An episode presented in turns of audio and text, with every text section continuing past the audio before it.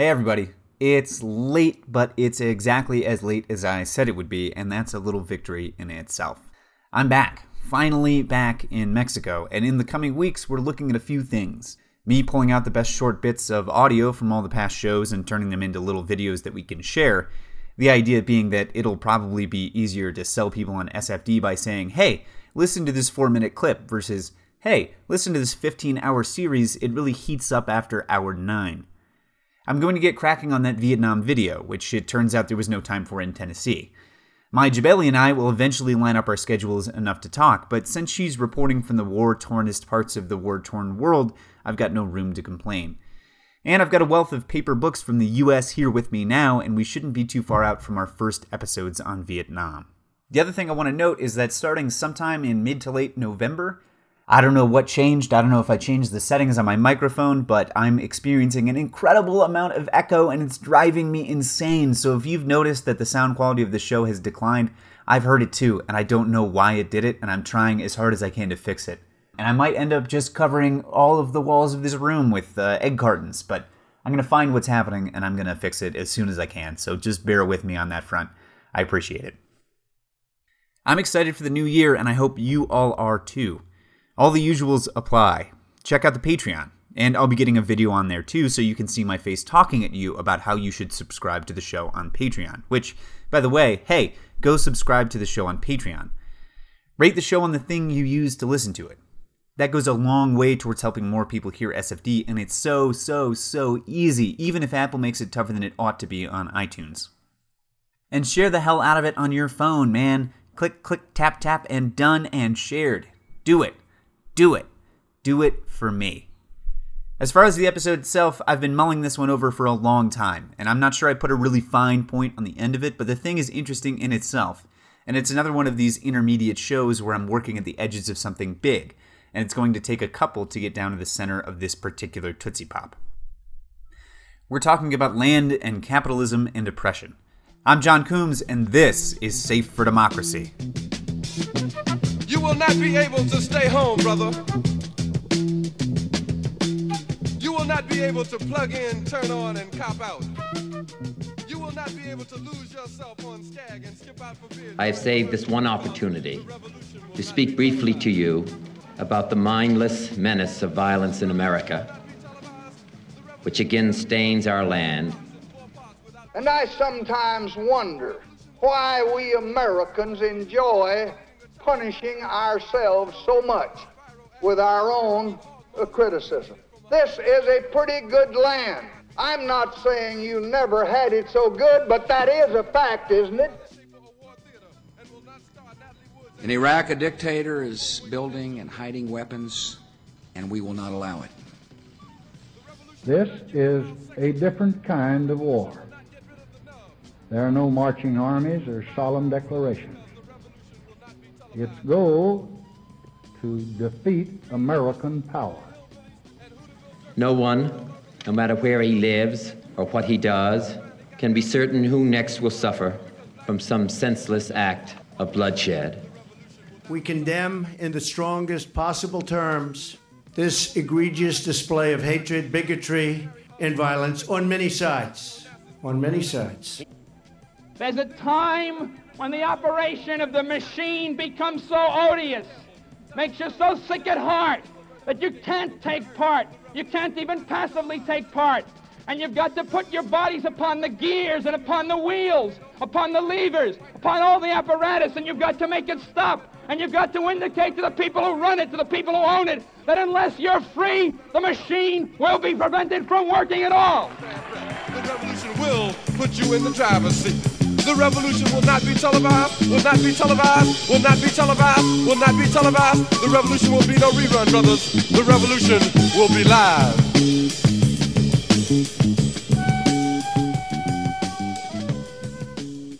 I want to talk to you folks this time around about food and capitalism, and in the fullness of time, some other stuff. And you, faithful audience, might ask with reasonably good reason why in the hell we'd be talking about any of that on this show. This is supposed to be a show about the failures of American foreign policy, and this is maybe a topic I should have addressed the first time I put out an SFD short and not the 15th or 18th or whatever this is. There are two answers to that there that I've never addressed, and now is as good a time as any, since I can't go back in time. First is that I'm a dude with a pretty good brain and pretty good hands, and despite that, next to nobody pays me to write, so I've got to put the output somewhere. I could, as Dan Carlin does, sequester the short stuff into a separate podcast, and if you'd prefer that seriously, write me, because for me it's just simpler and easier to smush them all together, but if that was audience opinion, I can totally separate them. If I've got a conservative listening public who somehow can't connect the sins of the past with the conservative politics of today, and who'd prefer that I kept my politics and my history separate, let me know, and I'll put a Chinese wall between them, because you guys know that I'm all about the bottom line. The other reason I felt comfortable visiting the SFD shorts on you is that, like a planetary body, the US draws all other matter towards it. Our faults and our sins, even if they are on their faces totally internal, totally domestic, sooner or later either affect or infect the rest of the world. So, with all that said, let's get to the thesis statement of the episode, which is more or less that capitalism is bad. But, well, that's a big claim, and maybe a little bit out of the blue. Don't get me wrong, I believe it, and once I finally figure out that grand unifying theory of American history that underlies all the shows we've done, the Vietnam shows will do, and all the other ones we'll never have time for, I think I might have all the evidence I need to make it foolproof. For now, though, I've got to chip away at it in parts, and for the moment, for the purposes of this show, let me tell you a story about food. More specifically, let me tell you about bread. I got really into bread in the Peace Corps, for the simple reason that outside of the state of Jalisco, where I live now, bread in Mexico is not great. It's puffy, sugary nonsense, and if you wanted anything worth eating, you had to make it yourself. And the thing that kind of unlocks the whole magic of bread making is when you decide you've got to have sourdough. Sourdough is a colony of yeasts, which are fungi, and acidic bacteria living in a mix of flour and water. And just like the yeast that you buy from the store, you throw it into your dough and it makes it puff up. But the crazy, transcendent thing is how you make a sourdough culture. You just mix flour and water in equal parts for a few days, and then yeasts and bacteria endemic to flour and endemic to the air around you colonize the slurry, and just like that, it's frothy and gross and totally cool, and it smells like bread. Like sour, cheesy bread. Now, that process, building up a sourdough culture, is transcendent because it's behind literally all of civilization. We used to think, up until pretty recently, that man transitioned from a hunter gatherer lifestyle to agriculture because it was easier.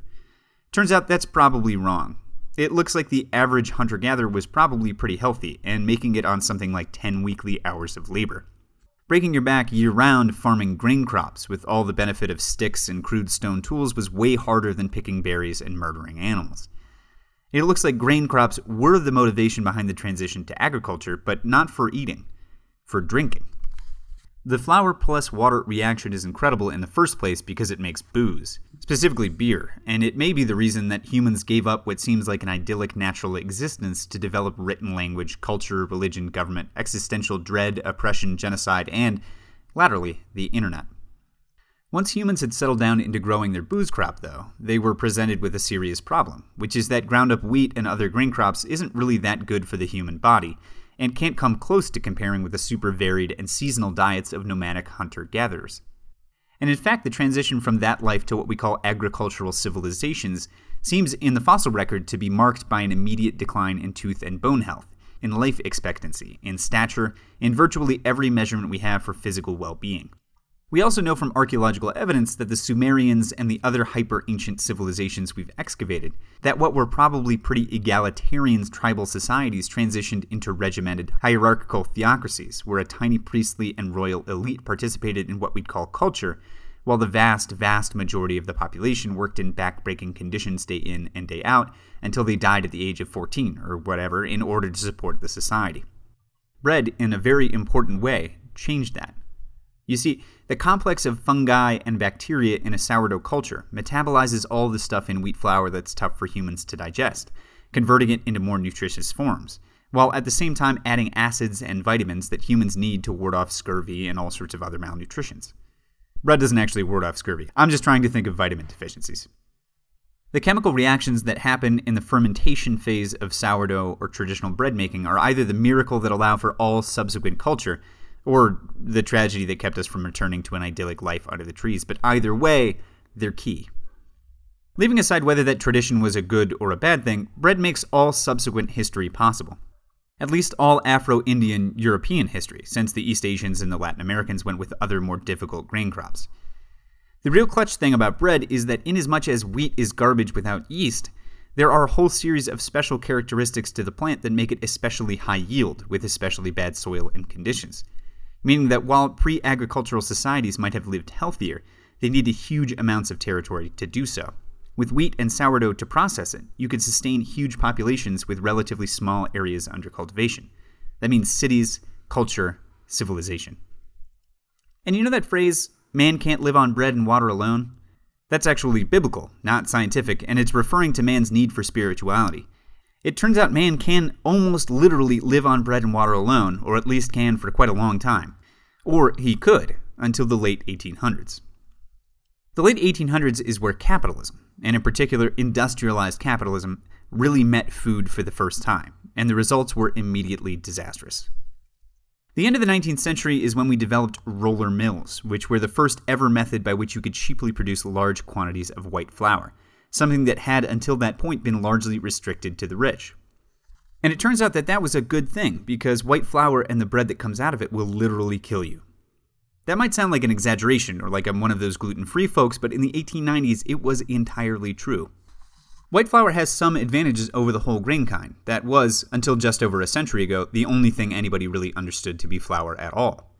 For one thing, it's much easier to make into bread, and quicker, too. Likewise, while real whole grain flour spoils pretty quickly outside of refrigeration, white flour, as long as you keep the bugs out, is practically imperishable. The thing is, white flour has those advantages because as a food, it's almost entirely inert. This might be a really deep cut, but in the book Good Omens, which was written by Neil Gaiman and Terry Pratchett, and which is, I think, becoming a movie right now, the four horsemen of the apocalypse are anthropomorphized and walking around. Famine, who operates out of New York, has developed a line of diet meals which look, smell, and taste like food, but which provide no nutrition whatsoever.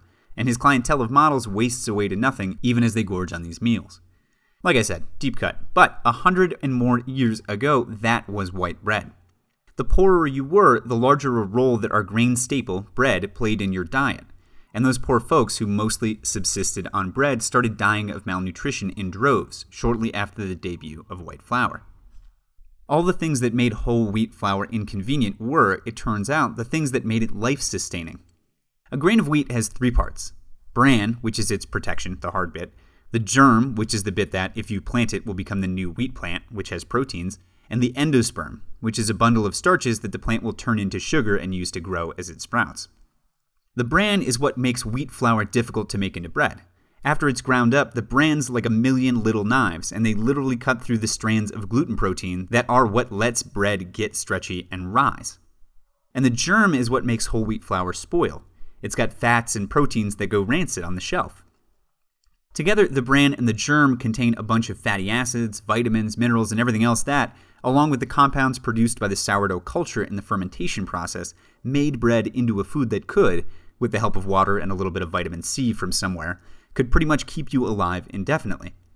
And it turns out that if you take all that away, bread is very much like those diet meals from famine in Good Omens, except that it'll make you fat even as you die from vitamin deficiencies. Now, this is the first time I'm going to talk about capitalism doing something, as if it were a person or an entity with agency, or as if there were some group of people running the show. It's not, and there isn't, but it's a convenient device, and what's interesting about capitalism is that it can produce these bad outcomes that seem like they would have been designed by some insidious cabal, but which are just the product of market forces. So, the response to this problem of malnutrition wasn't to go back to the flour milling and bread making traditions that had done mankind right for the last 10,000 years or so. The cheapness and convenience of white flour were just too good to abandon, so instead, we started fortifying the flour, trying to add back in some of what we'd taken out. Which is why to this day, if you buy a bag of flour in the store, it'll have iron and niacin and a handful of other things thrown in with it. And none of that stuff makes flour particularly healthy, but it at least keeps the thing from killing you in the more obvious ways. The other big change that made bread into what it is today was the industrialization of production. The thing about real bread, made from whole flour and sourdough culture, is that it takes a long time to make more than a day for each batch. What we discovered right around the same time, or a little bit after we discovered how to make white flour, is that if you separated out the most vigorous forms of yeast and left the bacteria out of the question entirely, and if you could inject enough extra gluten to double or treble or quadruple the quantity of the protein in your dough, then you could make bread, from raw ingredients to finished product, in barely more time than it took to bake it. And what I mean by that is there's a whole fermentation process in real bread, and the baking is only an hour or so. And with this new method, you can make bread in like an hour and 10 minutes. And with each one of these steps, not only were the poor losing more of this incredibly valuable food, they were also losing the ability to go back to where they had been. The transformation of the United States from a nation of human farmers into large scale production farms with help from the rolling mills pushed those former farmers off the land and into the American factory. Outsourcing the production of sourdough to Fleischmann's Yeast Company, the production of the flour to Hammermill, and the production of even the bread itself to Wonder and all the other companies that got into the business, all freed up valuable time for men and women at home. But it also, over time, erased those skills from the working class entirely, growing, milling, and making our staple crop, wheat, into something that could keep you alive. It's an interesting fact that in Mexico, where I am finally again right now, when people in the countryside are just moving up out of poverty, they tend to get less healthy and when they fall back into the deepest penury, they often get healthier. It's because this country has a traditional diet that people in the countryside, at least, know how to process and prepare. If they make a little money, they can get their hands on Wonder Bread, known as Bimbo bread down here, and Coca Cola and the rest of our 1970s diet, and it ruins them. If they fall back down to where they can't purchase those products, corn and bean and squash do them right again. In the US, you'll notice that the poorer you get, the worse your health gets. There is no fallback traditional diet upon which the poor can depend. You just eat more of the plastic packaged and processed garbage that, depending on your access to diabetes medication and dialysis, kills you more or less quickly. Because it's literally impossible for the poor or the working class in the United States to go back now. I say literally because we've spent a hundred years selectively breeding our wheat for a small bran, a small germ, and a giant endosperm. That is, that even if you grew and ground your own wheat in the US today, you'd still be eating garbage. Better garbage, but garbage all the same. So we've reached a point where bread, artisanally made, sourdough fermented with stone ground ancient grains bread, this thing that used to be the most proletarian of all Western foods, is available only to the well to do. A point where to find even the most basic foodstuff of Indo European civilization, you've got to go to a city like New York or San Francisco and you've got to pay $15 for a loaf. And it turns out that I think this works as a kind of general principle of capitalism. That it takes something basic to life, something widely available and producible outside of the capitalist society, and it destroys that thing before reconstituting it, repackaging it, and making it available only to the comparatively rich at a very tidy profit. That's still kind of a big claim, though. So let me tell you a bigger story. Not one about food, but about all foods down in Mexico. Mexico is in a position that sounds strange to us, but isn't really all that rare, in that you can find people farming and cooking the same diet in the same way that people were doing it a thousand years ago. If you expand your definitions a bit, for example, grinding corn with a hand cranked mill versus a volcanic stone metate, you'll find that there are actually huge numbers of people, even comparatively modern people, with cell phones and cars and internet, growing and consuming, for the most part, an ancient diet. There are a couple of reasons. Mexico's climate is such that it's really easy to grow the milpa, the cross planted mix of corn, beans, squash, chiles, and herbs, depending on where you are, practically everywhere in the country. Second, you can grow enough food to feed a family on what would seem to us to be a really small plot of land. And that's a function of the milpa itself. It's a cross planting system, it doesn't take up that much room. Three, the traditional Mexican diet is delicious, and pretty much no one, except the exceptionally westward looking, would find eating it even exclusively as a real hardship. Finally, fourth, and most important for our purposes right now, while Mexico's big cities have been living an industrial and culturally European and cosmopolitan existence for centuries, the countryside is, in this generation, moving out of the kinds of traditional agricultural rhythms that have been in place since at least the conquest.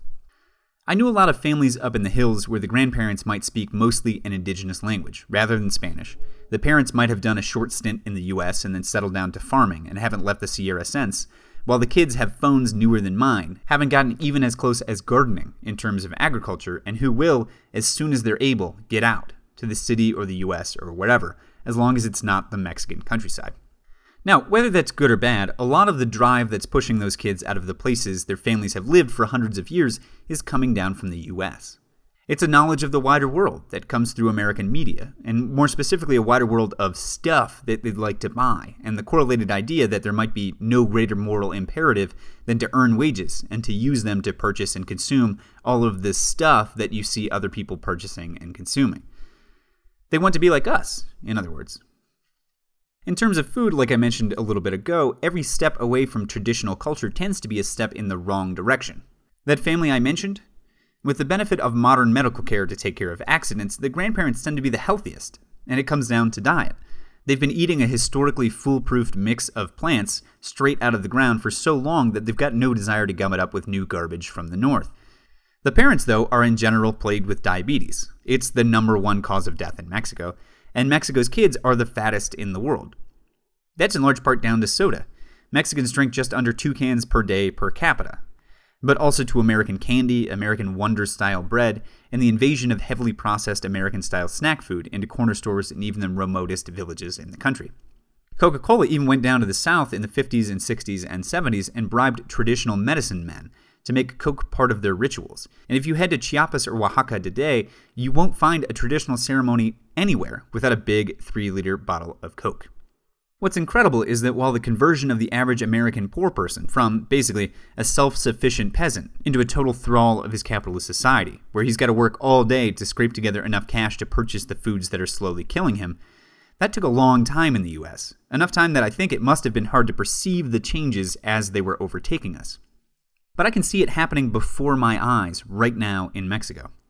There are places up in the Sierra where if I were to walk up to a random little shack and knock on the door, which I've done when I've been lost or looking for a friend, the person inside will make me sit down and will, not only without asking, but without allowing me to pay them, serve me some of the best food I'll ever eat in this country, all of which has been grown and processed within yards of the house. And if I go back to Guadalajara, where I live now, nobody below an upper middle class income would be able to afford the exact same meal, with recently nixtamalized and hand ground corn tortillas, locally sourced beans and squash, and chilies dried in wood smoke. I can't afford that here in Guadalajara. And not only can I not afford it, I'm pretty far away from being able to afford it. All of that is now, like bread in the United States, the sole domain of the urban well to do, even as it remains the diet endemic to the poorest parts of the countryside, specifically because it's the cheapest possible thing to produce. And what I'm seeing day by day as kids I knew up in the Sierra moved to the cities is the knowledge needed to farm and process that diet dying out within the space of a generation, or a generation and a half. Now, the Mexicans themselves aren't unaware of this process, and there are organizations all over the country trying to resist the influx of GMO crops and industrialized ag, and working to preserve, at least in part, the traditional foodways of the people. One of the really interesting organizations I know about is called Maíz Más Pequeño, and it's actually run by an American who moved down in the 1990s, married a Mexican woman, and moved into a remote little hill town. And what this guy, Henry Miller, and his wife Carmen are trying to do is reinterest Mexican people, and especially Mexican young people, in the food systems that are dying out up in the Sierra. But they don't come at it in the traditional hippie way that sometimes I might, where we're participating in what can become an inappropriate or even Kipling esque fetishization of a culture we barely understand. No, Henry and Carmen want to make their little part of the region food sovereign, not dependent on the import of expertise agricultural additives, or food itself from anywhere else. Why? Well, they've seen what happens to a rural community that loses the ability to produce its own food. The health of the population collapses. People suddenly need to be earning wages, and the men leave, destroying family and community life. A new abundance of fiat currency and a lack of work now that agriculture is over with, tends to lead to substance abuse. And once all this has taken hold and devalued community cohesion, villages sell out, family by family, to the industrial and moneyed and government interests that have been taking the land out from under the average Mexican peasant since the Spaniards first hit the beaches. In other words, people move from a peasant poverty that we might find unappealing or appealing only in small doses, but which isn't inherently bad by any fair set of standards, into real, ugly poverty characterized by bad health, malnutrition, hand to mouth earnings, alienation of work, rampant drug abuse, capitalist exploitation of labor in urban and industrial centers, and the loss of the family and community that make up the only reliable social safety net and the only strong grassroots political unit in Mexico. Which is to say that they stop being poor Mexicans and they become poor Americans which I can with confidence say is worse. And if we want to look at an analogous situation in the United States, coming back to capitalism taking something that's both free and widespread, destroying it, reconstituting it, and then selling it back to only the wealthy, we can look at community itself. When I say community, it's one of those weak nonsense words, something you see in pamphlets or brochures or hippie tracts. But once you've seen it in action, community becomes something very hard, very perceptible, and very desirable. Community is the way, for example, that Mexican extended families keep in touch with and support each other. My girlfriend's parents have done pretty well for themselves in terms of their immediate families, and they've ended up fostering half a dozen of their nieces and nephews when the need arose. Community is the difference between my girlfriend's grandmother still being alive and working and happy in her own home, helped out by family living on four sides of that home, versus my own grandparents and most grandparents in the US moving into assisted living that's paid for by the family or the state. Community is the difference between a Mexican village fighting off corporate and state intrusion or welcoming it in. The difference, you could say, between an American farming town sticking to farming or leasing all of the land to fracking companies. American capitalism wiped out what had been traditional community when it wiped out traditional farming, and it's continually in the business of stamping out what community we can scrape together and selling it back to us. Retirement neighborhoods you have to buy into, assisted living homes, even membership gyms are all aspects of that, but there's one that I find particularly interesting. I've been thinking for a long time that we Americans are so enamored of our time in college because for most of us it's the only time we'll ever experience a real community one in which all members share common values, common goals, and, most importantly, common work, one in which we live cheek to cheek rather than behind yards and walls and fences, and one in which, before we separate out into our sterile apartments and our closed family lives, where we understand that it's right that we all treat each other as parts of one large unit, with loyalty owed by each to each, even if that loyalty is expressed through fight songs and team t shirts. Once we leave that community, which remember, most of us paid a hell of a lot for already, some of us are so bereft that we'd pay to recreate it. A few real estate companies, and I've only heard of this in New York, but it could be everywhere, have capitalized on that impulse. They buy up a block worth of row houses, tear down the walls, and create adult dormitories for all the lonely graduates living in Manhattan. The company ranges for live in RA alikes, for community meals, and for dorm activities. Everything you loved about college, produced packaged, and delivered to you, as long as you're making money hand over fist. Of course, those real estate companies are pushing the families who lived in those brownstones out, destroying the actual organic and above all free community that already existed in the neighborhood. Because if new grads could tap into that, they wouldn't need to pay a premium for the fake kind. And I think I'm finally ready to describe a general rule here that I'll defend, which is that capitalism, especially unrestrained, industrialized, late stage capitalism of the kind that we have, creates institutions, structures, and situations which seem perfectly designed to oppress a population. That's the argument of the show. Barry in the lead here. What's more, the capitalist system does so all on its own, without the need for any diabolical cabal or secret council of Mr. Moneybags lookalikes to be scheming behind the scenes. The complex of informational freedom and aspirational consumerism that, in Mexico, takes kids away from the land also creates exactly the kind of population that industry in Mexico needs. One which abandons highly productive but industrially unfarmable land to highly unproductive but highly profitable cattle ranching.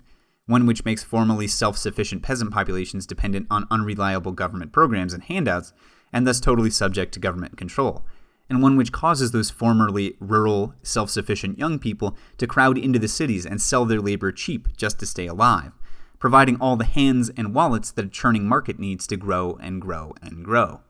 While individuals can be and certainly do act in bad ways, nobody had to sit down and scheme up a way to make all of that happen. Capitalism, especially when nobody's setting up rules for and putting walls around the market, is really great at doing it all on its own. Capitalism, I think, is so successful because it makes us weigh up intangible versus tangible goods and choose between them. So, land, unlike most of the things we want, has intrinsic value. It's worth something in itself. And that's because, if you go back far enough on the supply chain, land is still the very basis of society. Land is food. Which means, like Henry Miller and Carmen know, that land is also, in a certain intuitive sense, autonomy. It's freedom from the dictatorship of society. I, for example, am a pretty highly skilled and specialized human, and there's cool stuff that comes with that. But if I want to live, I have to go to society and beg it to give me money, and I haven't been too successful in that so far, so that I can turn that money into shelter and food.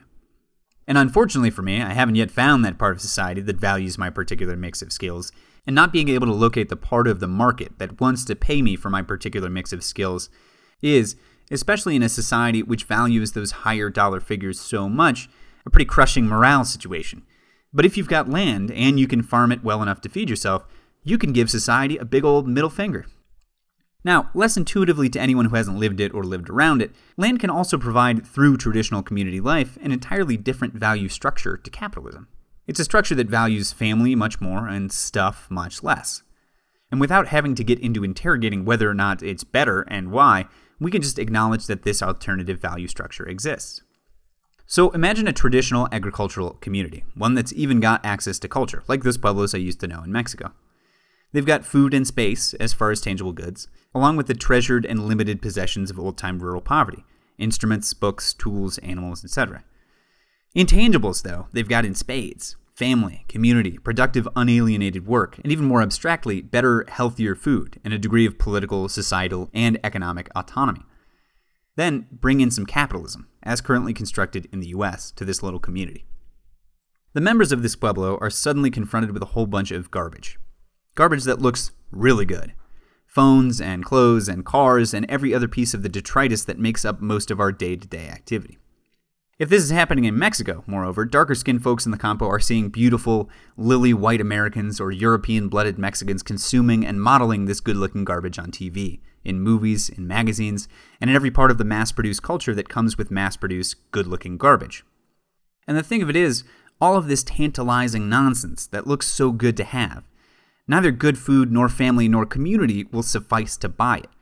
The only way that you can lay hands on that garbage is with fiat currency and over and over again, all over the world, one of two things happens.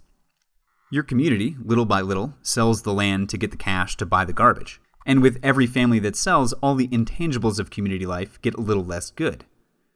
And the second thing that can happen, which is what is for the most part happening in the rural parts of Mexico that I know, is that you hold on to the land, but you leave it for paid work elsewhere, thereby losing the skills you need to make the land valuable in itself.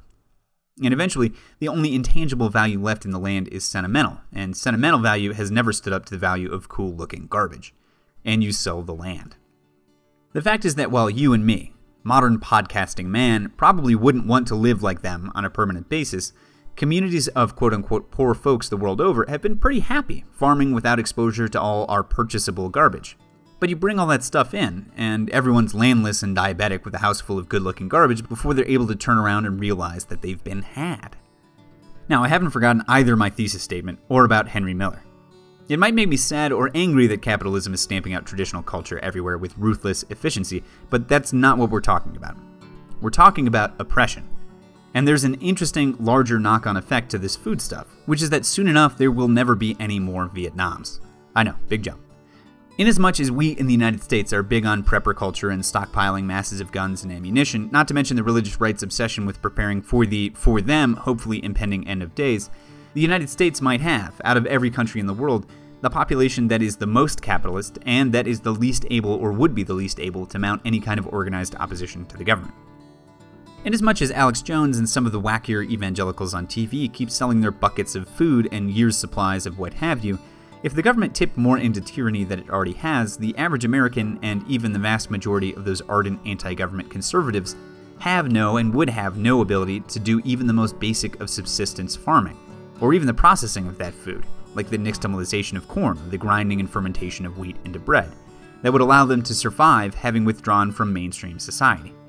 That means, in the first place, no guerrilla, no insurgencies, since those depend on a population able to survive away from government assistance or conventional lines of supply.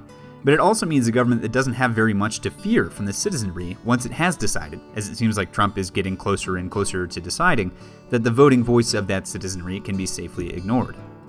And something interesting strikes me, which is that while conservatives in the US seem to think that the most important thought the Founding Fathers had about a people's resistance to its government they enshrined in the Second Amendment, what becomes more and more clear to me is that this, everything I've been talking about, was really a major factor in Jefferson's obsession with a democracy made up of yeoman farmers. During the Vietnam War, The Vietnamese in the South taught us that giving a man a gun, even a great many of the very best guns, won't defend that man against an enemy that's more determined and organized, even if that enemy has no abundant supply of arms. And the North Vietnamese and the Viet Cong in the South taught us, or should have taught us, that a population that knows how to feed itself is nearly impervious to force of arms, even ones as big and bright and numerous as ours. But all that's getting into the weeds, and at the same time, maybe a little too specific, an application of the general rule that I'm trying to get at. And hold on here, because I'm finally winding down and maybe getting to a more succinct point. What I wanted to contend is that capitalism, through market forces, all on its own, without the conscious coordination of any cabal or conspiracy, often can and often does restructure society in a way that makes it more oppressible, often without the necessity of actually oppressing it. Now, what I mean by that is, well, consider the situation I was talking about in Mexico. The Mexican Revolution in the second decade of the last century, at least the Zapatista part of it, was sparked by large landholders, backed by the state, trying to force poor villagers off of their land so that those large holders could make use of it. That theft of land sparked a revolution because the process was brutal, violent, and what's more, it had a face the hacendados, the large landholders taking the land, and the generals that were assisting them. Right now, an analogous process is underway in Mexico, but there's no one in control, there's no face to oppose. It's just consumerist desires and values pushing people out of the villages, and the corporations and its government partners that benefit from the process don't need to march into the pueblos and throw people bodily out. If you look at the US and my generation specifically, you can see all sorts of processes, alongside the food stuff that's dominated this episode, that work to break down our ability to resist the government or the forces of society at large. In the 1960s, for example, a generation of students that were really less globally aware and less informed than millennial college students tend to be managed to shut down universities, form communes, and even if it was all really a failure leading up to Reagan, they had the freedom and the ability to spit in the face of society for a little while. Students nowadays are burdened, as if intentionally, with tens of thousands of dollars of the only kind of debt you can't discharge in bankruptcy, and thereby funneled into as many low paying jobs as they can get so that they can escape from their student loans before the federal government literally comes and hunts them down, as it has been doing since the mid aughts. Nobody's joining any communes under those circumstances. It gets even subtler and even weirder. I think pretty much everyone in my audience would get on board with the idea that capitalism has been the chief architect of climate change, if unintentionally. And while guys like Robert Morris and really most of the public are confident that somehow the free market will get around to solving the problem, so far it's been impeding solutions and doing what it always does finding profit in the disaster. Something that you folks might not have heard of is that lobbyists paid for by the insurance industry snuck a very interesting change into the Republican tax bill and what it did was take wildfires out of the standard list of destructive forces covered by homeowners insurance. Why? Well, inasmuch as American industry as a whole works to make Congress drag its feet on addressing any aspect of carbon reform, its actuaries are very much aware of the changes underway, and they're looking to squeeze cash out of a whole bunch of burned out Californians who didn't have the time to do a line by line reading of the new law. Capitalism works to make us acquisitive, nervous, vulnerable, and utterly dependent. It has, by pumping too much carbon into the air and too much cash into our elected officials, put a torch to our environment and to our politics. The market may well have been the best tool for a time and in a place, but we're looking at a long and difficult century ahead of us as a country and a civilization. And if we're going to figure out where to go from here, we've got to start looking at the ways that the current system has undermined us as individuals and as people within a larger society. The biggest problems are going to take the biggest changes, stuff that can only be implemented at state and federal levels, and that's going to take political organization on our parts. But we can also all work to put a little bit of a firewall between us and the state, between us and market structures. Work to build a few more ties between us and our fellow men outside of the strictures of imposed societal structures or monetary exchange. Look at all the ways you can't live on your own without heading down to the store. Bake some bread, guys. Plant some gardens spit in the face of society for just a little while.